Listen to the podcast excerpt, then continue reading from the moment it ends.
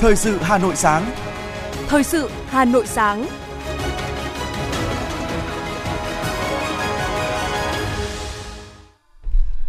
Kính chào quý vị và các bạn. Bây giờ là chương trình thời sự của Đài Phát thanh và Truyền hình Hà Nội. Chương trình sáng nay thứ bảy, ngày 17 tháng 12 có những nội dung chính sau đây.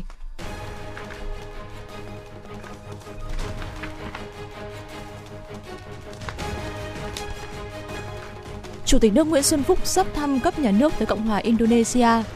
Đẩy mạnh tuyên truyền mừng Đảng mừng xuân mới năm 2023. Diễn đàn Kinh tế Việt Nam lần thứ 5 sẽ diễn ra vào ngày hôm nay. Cũng từ hôm nay, thủ đô Hà Nội chuyển rét đậm, rét hại. Phần tin thế giới có những sự kiện nổi bật. Liên minh cầm quyền Malaysia củng cố thống nhất nội bộ. Cháy chung cư ở Pháp, 10 trẻ em và người lớn thiệt mạng. Sau đây là những nội dung chi tiết.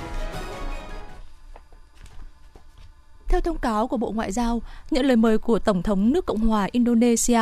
Chủ tịch nước Nguyễn Xuân Phúc sẽ dẫn đầu đoàn đại biểu cao cấp Việt Nam thăm cấp nhà nước đến Cộng hòa Indonesia từ ngày 21 đến ngày 23 tháng 12 năm 2022 mối quan hệ hữu nghị truyền thống Việt Nam Indonesia đã và đang phát triển mạnh mẽ. Việc thiết lập quan hệ đối tác chiến lược vào năm 2013 là nền tảng và động lực quan trọng để tiếp tục thúc đẩy quan hệ song phương ngày càng phát triển, đi vào chiều sâu trên tất cả các lĩnh vực hai nước đã ký kết nhiều hiệp định và thỏa thuận hợp tác trong các lĩnh vực. Các địa phương hai nước cũng đang tích cực tăng cường quan hệ hợp tác. Hiện có 4 cặp tỉnh thành phố kết nghĩa. Về thương mại, Indonesia là đối tác thương mại lớn thứ ba của Việt Nam trong ASEAN, còn Việt Nam là đối tác thương mại lớn thứ tư của Indonesia trong ASEAN. Thưa quý vị, chiều qua, chuyên cơ chở Thủ tướng Chính phủ Phạm Minh Chính và đoàn công tác đã về tới sân bay Nội Bài Hà Nội, kết thúc tốt đẹp chuyến công tác tới châu Âu, dự hội nghị cấp cao kỷ niệm 45 năm quan hệ Hiệp hội các quốc gia Đông Nam Á ASEAN, Liên minh châu Âu EU và thăm chính thức Đại Công quốc Luxembourg, Vương quốc Hà Lan, Vương quốc Bỉ từ ngày 9 đến hết ngày 15 tháng 12. Trong chuyến công tác tại châu Âu, Thủ tướng Chính phủ Phạm Minh Chính có hơn 60 hoạt động song phương, đa phương và cộng đồng. Trong đó, ngoài các cuộc hội đàm, hội kiến với hầu hết lãnh đạo ba nước mà Thủ tướng thăm chính thức, nhân dịp tham dự hội nghị cấp cao ASEAN-EU, Thủ tướng có 14 cuộc gặp với lãnh đạo EU, lãnh đạo các nước ASEAN và các nước EU. Cùng với đó, Thủ tướng dự các diễn đàn, hội nghị đầu tư, kinh doanh, tiếp hàng chục những doanh nghiệp hàng đầu châu Âu. Đặc biệt, Thủ tướng Chính phủ dành thời gian để gặp gỡ, chia sẻ với cộng đồng người Việt Nam tại châu Âu – có thể khẳng định rằng các hoạt động tham dự hội nghị cấp cao đa phương và thăm chính thức ba nước Luxembourg, Hà Lan, Bỉ của Thủ tướng Phạm Minh Chính là hoạt động thiết thực, hiệu quả, triển khai đường lối đối ngoại của Đảng, cụ thể là về tiếp tục đẩy mạnh và nâng cao hiệu quả công tác đối ngoại và hội nhập quốc tế, đẩy mạnh và nâng tầm đối ngoại đa phương đến năm 2023, về ngoại giao kinh tế phục vụ phát triển đất nước đến năm 2030, cũng như về công tác người Việt Nam ở nước ngoài trong tình hình mới. Chiều qua tại Hà Nội, Bộ Quốc phòng tổ chức buổi trao quyết định của Chủ tịch nước cho 4 sĩ quan làm nhiệm vụ gìn giữ hòa bình Liên Hợp Quốc tại Cộng hòa Trung Phi. Tổng kết nhiệm kỳ của 4 sĩ quan thực hiện nhiệm vụ giữ gìn giữ hòa bình Liên Hợp Quốc tại Cộng hòa Trung Phi và Nam Sudan. Trao quyết định và giao nhiệm vụ cho các sĩ quan, Thượng tướng Phùng Sĩ Tấn, Phó Tổng tham mưu trưởng Quân đội Nhân dân Việt Nam chúc mừng các sĩ quan đã hoàn thành nhiệm vụ và các sĩ quan mới nhận nhiệm vụ chuẩn bị lên đường. Thượng tướng Phùng Sĩ Tấn yêu cầu các sĩ quan tiếp tục quán triệt, thực hiện nghiêm túc các quan điểm, đường lối đổi đường lối đối ngoại của Đảng, nhà nước, quân đội, giữ gìn giữ tác phong quân nhân, chấp hành quy định của Liên Hợp Quốc, pháp luật của nước sở tại. Bên cạnh đó, các sĩ quan cần tiếp tục phát huy truyền thống của lực lượng gìn giữ hòa bình Việt Nam, phẩm chất cao đẹp của bộ đội Cụ Hồ trong quá trình thực hiện nhiệm vụ, thực hiện tốt chức trách, nhiệm vụ được giao, Phó Tổng tham mưu trưởng Quân đội Nhân dân Việt Nam Phùng Sĩ Tấn cũng lưu ý các sĩ quan cần giữ gìn đoàn kết nội bộ, xây dựng tình đoàn kết với đồng nghiệp quốc tế và với nhân dân tại địa bàn. Qua đó, góp phần thúc đẩy hoạt động gìn giữ hòa bình Liên Hợp Quốc của Việt Nam ngày càng chuyên nghiệp và hiệu quả hơn nữa.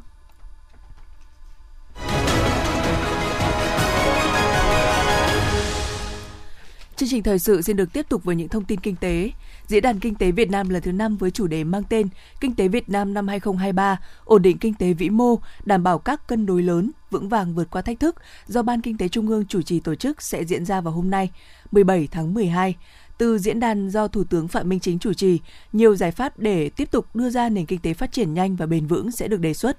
năm 2022, tăng trưởng kinh tế Việt Nam dự báo sẽ tăng trưởng ở mức cao nhất trong vòng 10 năm trở lại đây và cũng là mức tăng trưởng cao nhất trong khu vực. Kinh tế Việt Nam tăng trưởng nhanh trong hôm năm nay, nhưng tính chung 2 năm qua thì chỉ tăng khoảng 5,2%. nhận diện được những khó khăn thách thức từ bên ngoài và nội tại bên trong, đưa ra những giải pháp khắc phục là mục tiêu đặc biệt quan trọng đối với Việt Nam ngay lúc này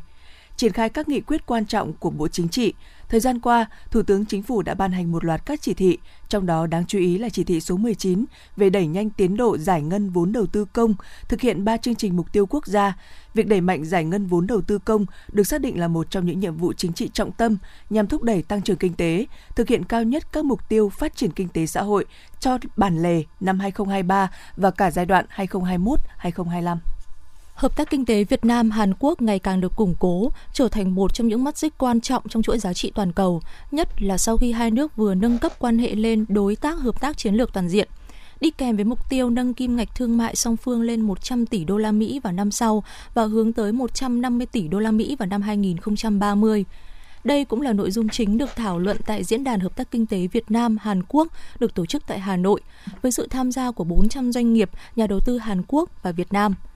Hàn Quốc hiện là nhà đầu tư nước ngoài lớn nhất tại Việt Nam với hơn 9.400 dự án, tổng vốn đăng ký trên 80 tỷ đô la Mỹ, tập trung vào các lĩnh vực như máy tính, điện thoại, công nghệ cao, năng lượng, chất bán dẫn. Còn kim ngạch thương mại hai nước sau 30 năm đã tăng lên 160 lần, dự kiến năm nay đạt hơn 80 tỷ đô la Mỹ.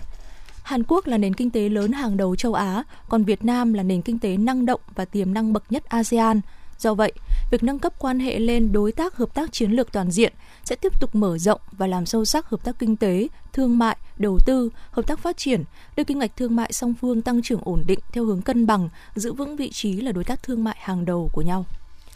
mở rộng danh sách các nước được miễn thị thực vào Việt Nam và số ngày miễn thị thực. Đây là ý kiến của đa số đại biểu tại hội nghị bàn tròn với chủ đề Phục hồi kinh tế và doanh nghiệp 2022, giải pháp tạo bứt phá từ trụ cột dịch vụ hàng không du lịch. Hội nghị do Báo Nhân dân và Ban Nghiên cứu Phát triển Kinh tế Tư nhân Ban 4 thuộc Hội đồng Tư vấn Cải cách Thủ tục Hành chính của Thủ tướng Chính phủ tổ chức chiều tại Hà Nội.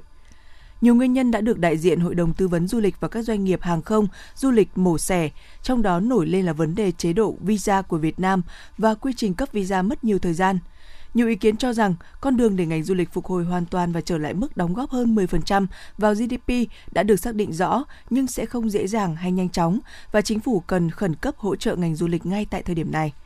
Các ý kiến đồng tình với việc danh sách miễn visa bằng à, với Thái Lan 65 nước mở rộng số ngày miễn visa lên từ 30 đến 45 ngày hoặc nhiều hơn nữa, bỏ bảo hiểm điều trị COVID-19. Những nội dung kiến nghị tại hội nghị bàn tròn sẽ được ban 4 tổng hợp trong báo cáo gửi Thủ tướng Chính phủ tới đây. Tại hội nghị tổng kết Hiệp hội Dệt may Việt Nam năm 2022, căn cứ triển vọng phục hồi kinh tế thế giới và dự báo tình hình kinh tế Việt Nam, Hiệp hội đã đưa ra hai kịch bản về kinh ngạch xuất khẩu của dệt may Việt Nam vào năm 2023. Cụ thể, với kịch bản tích cực thì kim ngạch xuất khẩu dệt may đạt 47 đến 48 tỷ đô la Mỹ. Kịch bản kém tích cực hơn thì kim ngạch xuất khẩu đạt 45 đến 46 tỷ đô la Mỹ. Tại hội nghị, các chuyên gia cho hay, dự thảo chiến lược phát triển ngành dệt may, da dày Việt Nam đến năm 2030, tầm nhìn đến năm 2035, được Bộ Công Thương chủ trì xây dựng và đang trình chính phủ phê duyệt để tiếp tục tận dụng cơ hội phát triển trong những năm tới. Trong dự thảo này cũng đưa ra dự báo kinh ngạch xuất khẩu ngành dệt may bình quân tăng từ 5 đến 6% trên một năm trong giai đoạn đến năm 2030 và từ 2 đến 3% giai đoạn từ năm 2031 đến năm 2035. Từ nay đến năm 2030, ngành dệt may Việt Nam chuyển dần từ trọng tâm phát triển nhanh sang trọng tâm phát triển bền vững, kinh doanh tuần hoàn. Từ năm 2031 đến năm 2035, ngành sẽ phát triển hiệu quả, bền vững theo mô hình tuần hoàn, hoàn thiện chuỗi giá trị trong nước và tham gia ở vị trí có giá trị cao trong chuỗi cung ứng toàn cầu. Đặc biệt, ngành hướng đến xuất khẩu và tiêu thụ trong nước bằng các thương hiệu mang tầm khu vực và thế giới. Thực hiện chỉ đạo của Thủ tướng Chính phủ về cung ứng vốn cho nền kinh tế và giảm mặt bằng lãi suất, Hiệp hội Ngân hàng đã họp bàn với các tổ chức tín dụng và đi tới thống nhất áp dụng mức lãi suất huy động tại các kỳ hạn tối đa 9,5% một năm. Mức này đã bao gồm các khoản khuyến mại cộng lãi suất khi gửi tiền. Theo Hiệp hội Ngân hàng, dù thị trường ngoại tệ tỷ giá đã bớt căng thẳng, tuy nhiên vẫn có ngân hàng huy động lãi suất cao trên 11% một năm. Vì vậy, việc các ngân hàng đồng thuận điều chỉnh lãi suất huy động sẽ giảm sức ép với mặt bằng lãi suất cho vay. Quan trọng là các ngân hàng cần sự đảm bảo thanh khoản từ phía ngân hàng nhà nước. Ngân hàng nhà nước khẳng định sẵn sàng hỗ trợ đảm bảo thanh khoản cho hệ thống để có điều kiện hạ nhiệt mặt bằng lãi suất. Trong hơn một tuần qua, cơ quan điều hành đã kéo dài kỳ hạn cho vay qua thị trường mở lên 91 ngày thay vì mức 14 ngày như thường lệ. Một số ngân hàng cũng đề xuất ngân hàng nhà nước cần có các chế tài, quy định chặt chẽ để tránh tình trạng giảm lãi suất nhưng lại tăng thêm các khoản phí gây thêm gánh nặng cho các doanh nghiệp.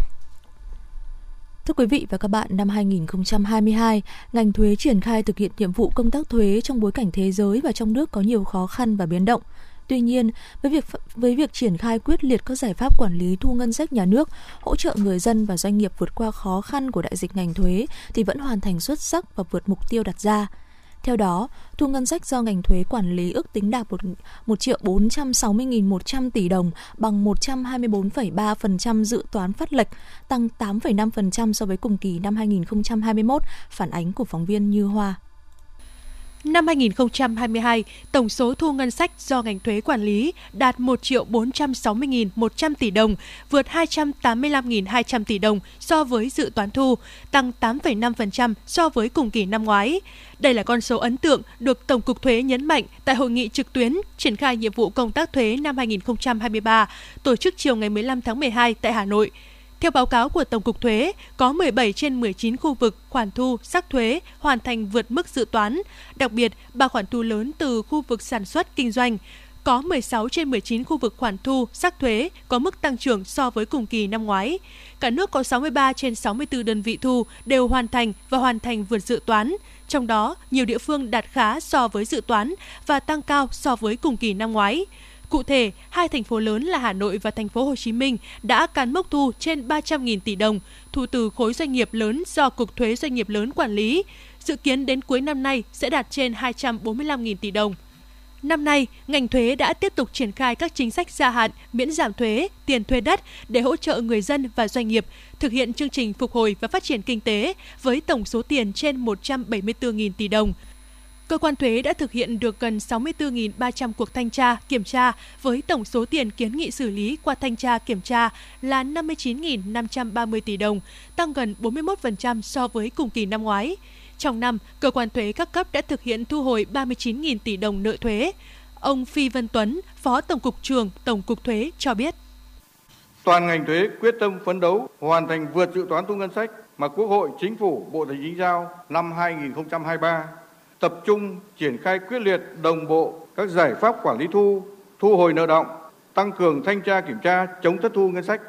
tiếp tục triển khai hiệu quả các gói chính sách, các giải pháp thuế hỗ trợ doanh nghiệp và người dân vượt qua khó khăn, thách thức, phục hồi, phát triển hoạt động sản xuất kinh doanh, tạo tiền đề để tăng thu cho ngân sách nhà nước. Tiếp tục triển khai đồng bộ, hiệu quả các nhóm giải pháp về hóa đơn điện tử, tập trung xây dựng trung tâm dữ liệu lớn về hóa đơn điện tử ứng dụng trí tuệ nhân tạo AI để phân tích, đối soát dữ liệu, phòng chống gian lận về mua bán sử dụng trái phép hóa đơn điện tử, chống gian lận, trục lợi, hoàn thuế giá trị tăng. Thực hiện thành công hóa đơn điện tử khởi tạo từ máy tính tiền trên cả nước, cơ quan thuế các cấp cần quyết liệt triển khai với tinh thần quyết tâm cao từ đầu năm một trong những điểm nhấn của ngành thuế trong năm 2022 đó là triển khai thành công hóa đơn điện tử trên toàn quốc. Theo đó, ngay từ đầu tháng 7 vừa qua, 100% số doanh nghiệp đang hoạt động có sử dụng hóa đơn đã chuyển sang sử dụng hóa đơn điện tử và 100% hộ kinh doanh, cá nhân kinh doanh theo phương pháp kê khai đã đăng ký và chuyển sang sử dụng hóa đơn điện tử, với tổng số hóa đơn điện tử đã được phát hành là trên 2,1 tỷ hóa đơn.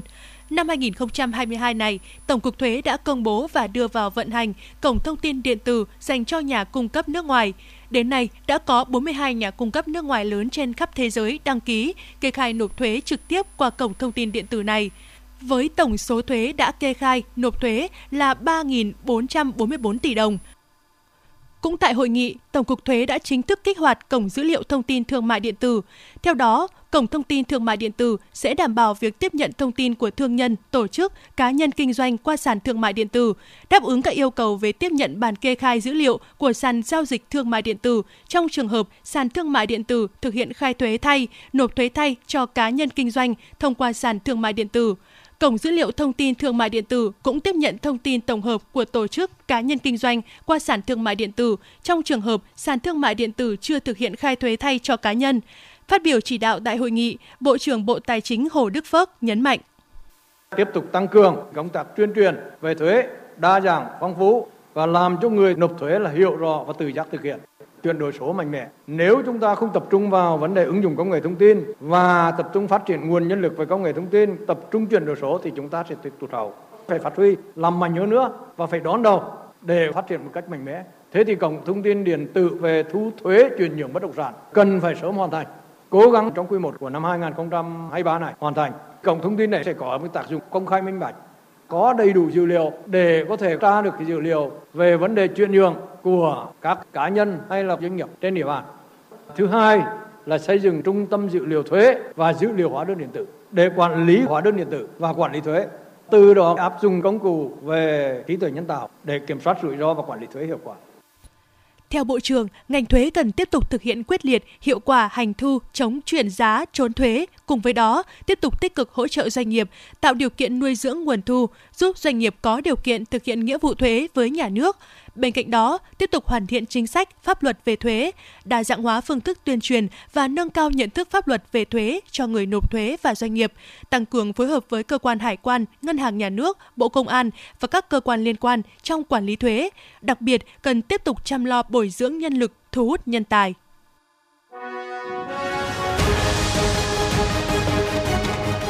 Thời sự Hà Nội, nhanh, chính xác, tương tác cao. Thời sự Hà Nội, nhanh, chính xác, tương tác cao.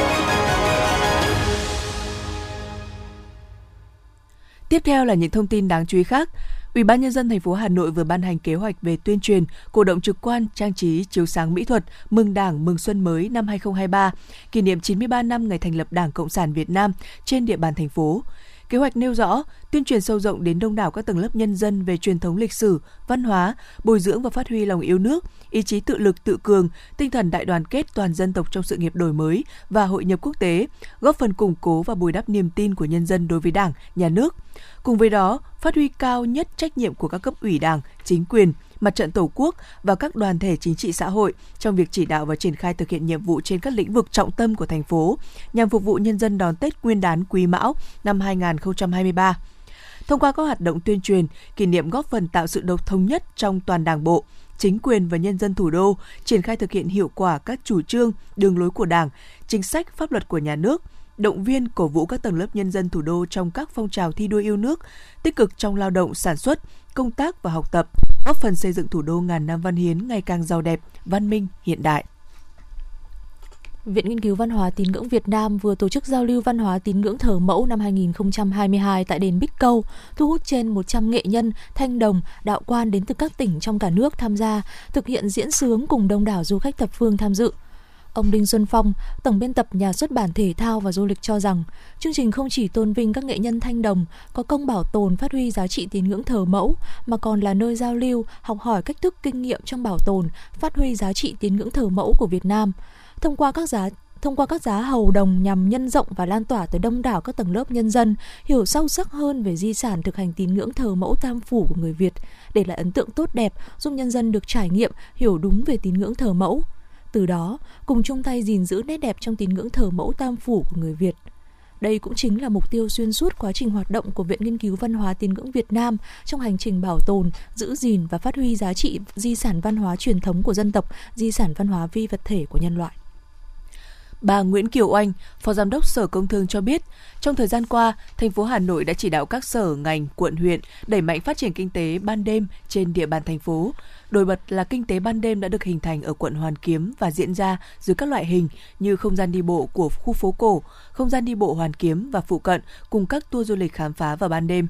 Từ mô hình này, thành phố cũng chỉ đạo các quận, huyện, thị xã như Tây Hồ, Hoàng Mai, Sơn Tây tổ chức phố đi bộ xung quanh thành cổ Sơn Tây cũng như phố đi bộ Trịnh Công Sơn, quận Tây Hồ và tuyến phố đi bộ Bitexco của Hoàng Mai. Bà Nguyễn Kiều Oanh nhận định, mặc dù thời gian đầu tuyến phố đi bộ Trịnh Công Sơn hoạt động khá tấp nập và hiệu quả, nhưng hiện nay vắng khách và vắng người đi bộ ở đây. Vì vậy, đối với các hoạt động ở tuyến phố đi bộ Trịnh Công Sơn, thành phố Hà Nội đã chỉ đạo giao cho quận Tây Hồ nghiên cứu để đề xuất các mô hình, hình thức có bản sắc riêng, mang tính biểu diễn nghệ thuật riêng, thu hút người dân đi bộ vào dịp cuối tuần. Nhân dịp kỷ niệm 27 năm ngày thành lập quận Tây Hồ, Liên đoàn Lao động quận phối hợp với Trung tâm Văn hóa và Thể thao quận, Đoàn Thanh niên quận Tây Hồ đã tổ chức sơ khảo hội thi giọng hát hay quận Tây Hồ lần thứ 3 năm 2022.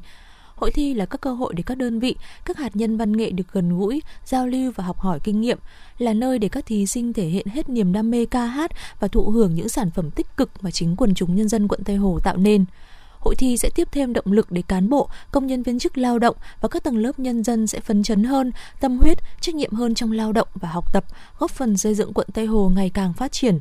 Kết thúc vòng sơ khảo, hội thi đã chọn được 15 giọng ca xuất sắc đã bước vào vòng chung kết, dự kiến được tổ chức vào ngày 25 tháng 12 năm 2022. Thưa quý vị và các bạn, hiến máu cứu người là nghĩa cử cao đẹp, là trách nhiệm với cả cộng đồng. Những năm qua, phong trào hiến máu tình nguyện trong lực lượng công an nhân dân đã ngày càng phát triển và thu hút đông đảo các cán bộ, chiến sĩ tham gia. Xuất phát từ phong trào đầy ý nghĩa đó, câu lạc bộ phản ứng nhanh hiến máu tình nguyện Công an thành phố Hà Nội đã ra đời. Được triển khai thành lập vào tháng 6 năm 2021, câu lạc bộ phản ứng nhanh hiến máu tình nguyện của tuổi trẻ công an thủ đô đến nay đã có 65 câu lạc bộ trực thuộc cấp cơ sở và gần 6.000 thành viên đăng ký tham gia. Các thành viên trong câu lạc bộ đã không chỉ thường xuyên tham gia phong trào hiến máu tình nguyện, mà còn kịp thời truyền máu giúp đỡ nhiều bệnh nhân vượt qua cơn nguy kịch để giành lại sự sống. Thiếu tá Bùi Mạnh Hùng, Bí thư Đoàn Thanh niên Công an thành phố Hà Nội cho biết, câu lạc bộ phản ứng nhanh hiến máu tình nguyện được thành lập đã đánh dấu một bước phát triển mới của phong trào hiến máu tình nguyện trong lực lượng Công an thành phố Hà Nội. Đây cũng là mô hình câu lạc bộ hiến máu có quy mô lớn nhất trong toàn lực lượng công an nhân dân. Qua đó phát huy vai trò trách nhiệm của tuổi trẻ trong công tác dân vận, đẩy mạnh tuyên truyền, lan tỏa hình ảnh đẹp, nhân văn của người cán bộ chiến sĩ, đoàn viên thanh niên công an thủ đô. Việc à, thành lập câu lạc bộ phản ứng nhanh hiến máu tình nguyện của tuổi trẻ thủ đô thì cũng đánh dấu một cái bước à, phát triển mới của phong trào hiến máu tình nguyện trong toàn công thành phố. Với cái kỳ vọng à, của chúng tôi À, đó là không chỉ à, cùng với cộng đồng để lan tỏa những cái giá trị à, nhân văn tích cực mà còn muốn thể hiện cái thông điệp mạnh mẽ của lực lượng công an thành phố đó là tinh thần tận tụy hết lòng phục vụ nhân dân là một trong những thành viên tích cực của câu lạc bộ Trung úy Lương Thị Thu, Trung đoàn Cảnh sát cơ động Công an thành phố Hà Nội chia sẻ, mỗi lần hiến máu xong, tôi lại thấy tinh thần phấn chấn hơn vì niềm vui giúp được người khác qua cơn nguy kịch. Cũng chính những lần cho máu ấy, tôi đã nhận được sự yêu thương cảm mến từ những người bạn, người thân của người được hiến tặng. Tôi đã hiểu sâu sắc hơn được ý nghĩa cho đi để nhận lại là như thế nào. Bất cứ khi nào có cơ hội, tôi đều sẵn sàng tham gia hoạt động này. Mình ờ, cảm thấy rằng ờ, rất vui vì mình có thể giúp góp một cái phần nhỏ bé của mình để uh, uh, cứu giúp được những người uh, bệnh nhân uh, đang cần máu. Niềm vui đến với câu lạc bộ phản ứng nhanh hiến máu tình nguyện khi vinh dự là một trong 9 đơn vị đạt giải tình nguyện quốc gia năm 2022 và được cộng đồng mạng bình chọn là tổ chức uy tín hiệu quả nhất. Thiếu tá Đỗ Xuân Chi, Phòng Công tác Đảng và Công tác Chính trị, chủ nhiệm câu lạc bộ cho biết, dù mới thành lập từ tháng 6 2021, nhưng đến nay, câu lạc bộ đã huy động tổ chức cho 97 lượt thanh niên tình nguyện đến các cơ sở y tế trên địa bàn thành phố, hiến máu khẩn cấp, hỗ trợ cấp cứu 42 bệnh nhân vượt qua tình huống nguy hiểm. Đến nay, câu lạc bộ đã tham mưu triển khai hai hành trình với 38 buổi hiến máu tại 33 điểm, vận động gần 7.000 lượt thành viên đăng ký tham gia hiến máu, thu về gần 6.000 đơn vị máu an toàn. Và mục tiêu của chúng tôi là sẽ vận động 100% đoàn viên thanh niên công thành phố tham gia câu lạc bộ và sẵn sàng ờ, tại mọi điểm ở trên ờ, địa bàn thành phố Hà Nội này khi cần huy động hỗ trợ là chúng tôi có thể ờ, kịp thời huy động đoàn viên thanh niên của các đơn vị công an gần nhất đến để hỗ trợ. Việc triển khai các hoạt động của câu lạc bộ phản ứng nhanh hiến máu tình nguyện của tuổi trẻ công an thủ đô đã nhận được sự quan tâm đánh giá tích cực của các cơ sở y tế và quần chúng nhân dân. Hình ảnh đoàn viên thanh niên, cán bộ chiến sĩ công an thành phố hiến máu cứu người bất kể sớm khuya đã góp phần lan tỏa các giá trị tốt đẹp của người chiến sĩ công an thủ đô, bản lĩnh, nhân văn vì nhân dân phục vụ.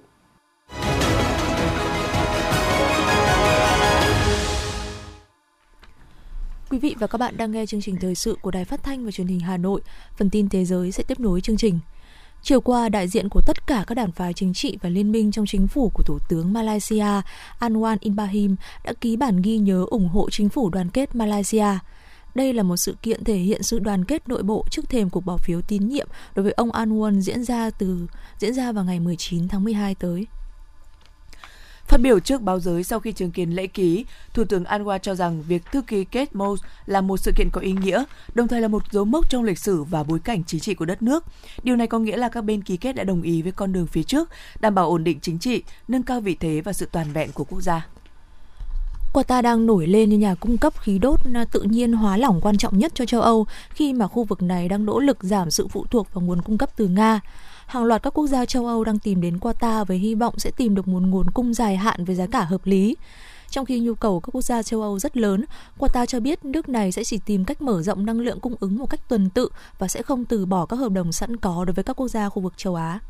Theo đài truyền hình RT, tại cuộc họp của Hội đồng Phát triển Chiến lược và Dự án Quốc gia, Tổng thống Nga Vladimir Putin cho biết nguồn cung cấp khí đốt tự nhiên của Nga sẽ tiếp tục tăng và có thể đạt gần 90 tỷ mét khối vào cuối thập kỷ này. Nhà lãnh đạo nhấn mạnh rằng phát triển cơ sở hạ tầng cảng và đường ống ở phía Nam cũng như phía Đông sẽ là một bước quan trọng để giảm thiểu tác động của các biện pháp trừng phạt, các hành động thù địch khác của phương Tây nhằm vào Nga. Số người thiệt mạng trong vụ lở đất sáng xảy ra sáng qua tại Malaysia đã lên đến 16 người và vẫn còn 17 người mất tích. Vụ lở đất xảy ra tại khu cắm trại ở thị trấn Batang Kali, bang Selangor, cách thủ đô Kuala Lumpur khoảng 50 km về phía bắc. Theo cơ quan ứng phó thảm họa quốc gia Malaysia, 94 người đã có mặt tại địa điểm khi xảy ra tai nạn, 61 người đã được giải cứu. Các nỗ lực tìm kiếm và cứu hộ vẫn đang được tiến hành khẩn trương. Gần 400 nhân viên của các cơ quan chức năng đã được huy động tham gia chiến dịch tìm kiếm và cứu hộ. Tình trạng lạm dụng thuốc chứa chứa chất gây nghiện ở những người từ 10 đến 18 tuổi tại Mỹ đã tăng hơn 2 lần trong thời gian từ năm 2019 đến 2021. Trung tâm Kiểm soát và Phòng ngừa Dịch bệnh CDC Mỹ công bố kết quả nghiên cứu cho thấy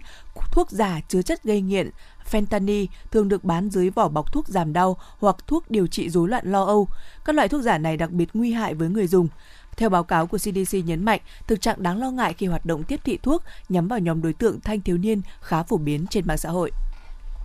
Giới chức y tế tại Australia cho biết 9 người ở thành phố Sydney đã có các phản ứng ngộ độc, bao gồm cả tình trạng ảo giác do sử dụng lô rau bina được cho là vô tình nhiễm độc. Các địa phương khác tại Australia cũng có biện pháp y tế sau khi vụ ngộ độc trên xảy ra. Chiều qua, cơ quan y tế bang Victoria đã ban bố cảnh báo y tế riêng, thông tin về nhiều trường hợp ngộ độc do rau bina nhiễm độc. Cơ quan y tế vùng thủ đô Australia cũng đã ra lệnh thu hồi khẩn cấp rau bina non được bán tại chỗ siêu thị Costco một đám cháy ở một chung cư thị trấn Vasse-en-Velin, Pháp. Ngay sau đó, chính quyền thành phố Lyon gần đó đã cho điều 65 xe chữa cháy và 170 lính cứu hỏa tới hiện trường. Hậu quả đám cháy khiến ngoài 10 người thiệt mạng do vụ cháy, 4 nạn nhân khác đang trong tình trạng nguy kịch. Có hai lính cứu hỏa đã bị thương trong khi tham gia chữa cháy. Các nhà chức trách đang điều tra nguyên nhân dẫn đến vụ cháy.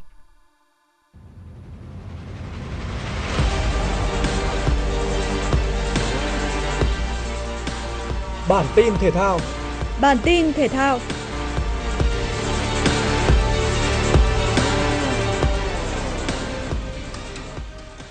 Ánh Viên tiếp tục có thêm tấm huy chương vàng ở nội dung 200m hỗn hợp nữ môn bơi tại Đại hội thể thao toàn quốc lần thứ 9 khi về đích với thời gian là 2 phút 22 giây 72. Vũ Thị Phương Anh của đoàn thành phố Hồ Chí Minh ở vị trí thứ hai với 2 phút 24 giây 78.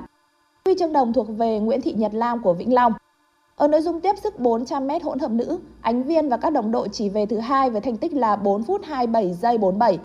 Các kình ngư của thành phố Hồ Chí Minh xuất sắc giành huy chương vàng nội dung này với thời gian là 4 phút 21 giây 53. Đáng chú ý em trai Ánh Viên Nguyễn Quang Thuấn đã gây bất ngờ khi phá kỷ lục đại hội ở nội dung 400m hỗn hợp nam. Kình ngư 16 tuổi của đoàn thể thao quân đội bỏ xa đối thủ Cao Văn Dũng của Hà Nội trước khi cán đích ở 4 phút 20 giây 19. Ở các nội dung còn lại, Võ Thị Mỹ Tiên tiếp tục khẳng định sức mạnh của mình ở cự ly dài khi về đích nội dung 800m tự do nữ với thành tích 9 phút 06 giây 32. Lê Nguyễn Pôn tiếp tục có thêm tấm huy chương vàng ở cự ly tốc độ 50m ngửa nam khi về đích đầu tiên ở 26 giây 05. Nội dung 4 x 100m hỗn hợp tiếp sức nam, thành phố Hồ Chí Minh A giành huy chương vàng với thành tích 3 phút 46 giây 73. Argentina đang tích cực tập luyện chuẩn bị cho trận chung kết World Cup 2022 với Pháp trong buổi tập mới đây của đội tuyển bóng đá Nam Mỹ, họ có sự góp mặt của Aguero. Cầu thủ này quyết định treo giày vào tháng 12 2021 khi phát hiện mình mắc bệnh tim. Tuy nhiên, huyền thoại của Man City vẫn luôn dõi theo và ủng hộ Argentina tại chiến dịch World Cup 2022. Trong buổi tập mới nhất của Argentina trước trận chung kết, Aguero đã tập luyện với các đồng đội cũ. Không những vậy, cựu cầu thủ Atletico Madrid còn ghi bàn trên sân tập. Khi còn thi đấu, Aguero là đối tác rất ăn ý của Messi tại Argentina. Trước khi giải nghệ, Agüero đã có 101 trận khoác áo Argentina, ghi được 41 bàn thắng. Đài khí tượng thủy văn khu vực Đồng bằng Bắc Bộ dự báo đêm qua, bộ phận không khí lạnh có cường độ rất mạnh ở phía Bắc sẽ tràn tới thành phố Hà Nội, gây mưa nhỏ vài nơi. Gió Đông Bắc mạnh dần lên cấp 3, cấp 4, thời tiết rét đậm. Nhiệt độ thấp nhất khu vực phía Bắc và phía Tây thành phố từ 12 đến 14 độ, khu vực trung tâm và phía Nam từ 13 đến 15 độ. Hôm nay, 17 tháng 12, Hà Nội không mưa, nhiệt độ tiếp tục giảm với ngưỡng rét đậm rét hại. Mức thấp nhất tại khu vực phía Tây và phía Bắc thành phố từ 10 đến 12 độ, khu vực trung tâm và phía Nam từ 11 đến 13 độ C. Quý vị và các bạn vừa nghe chương trình thời sự của Đài Phát thanh và Truyền hình Hà Nội. Chỉ đạo nội dung Nguyễn Kim Khiêm, chỉ đạo sản xuất Nguyễn Tiến Dũng, tổ chức sản xuất Phương Chuyên, chương trình do biên tập viên Thùy Chi, phát thanh viên Hoài Linh, Thu Trang cùng kỹ thuật viên Quang Ngọc thực hiện. Xin chào và hẹn gặp lại trong chương trình thời sự 11 giờ trưa nay.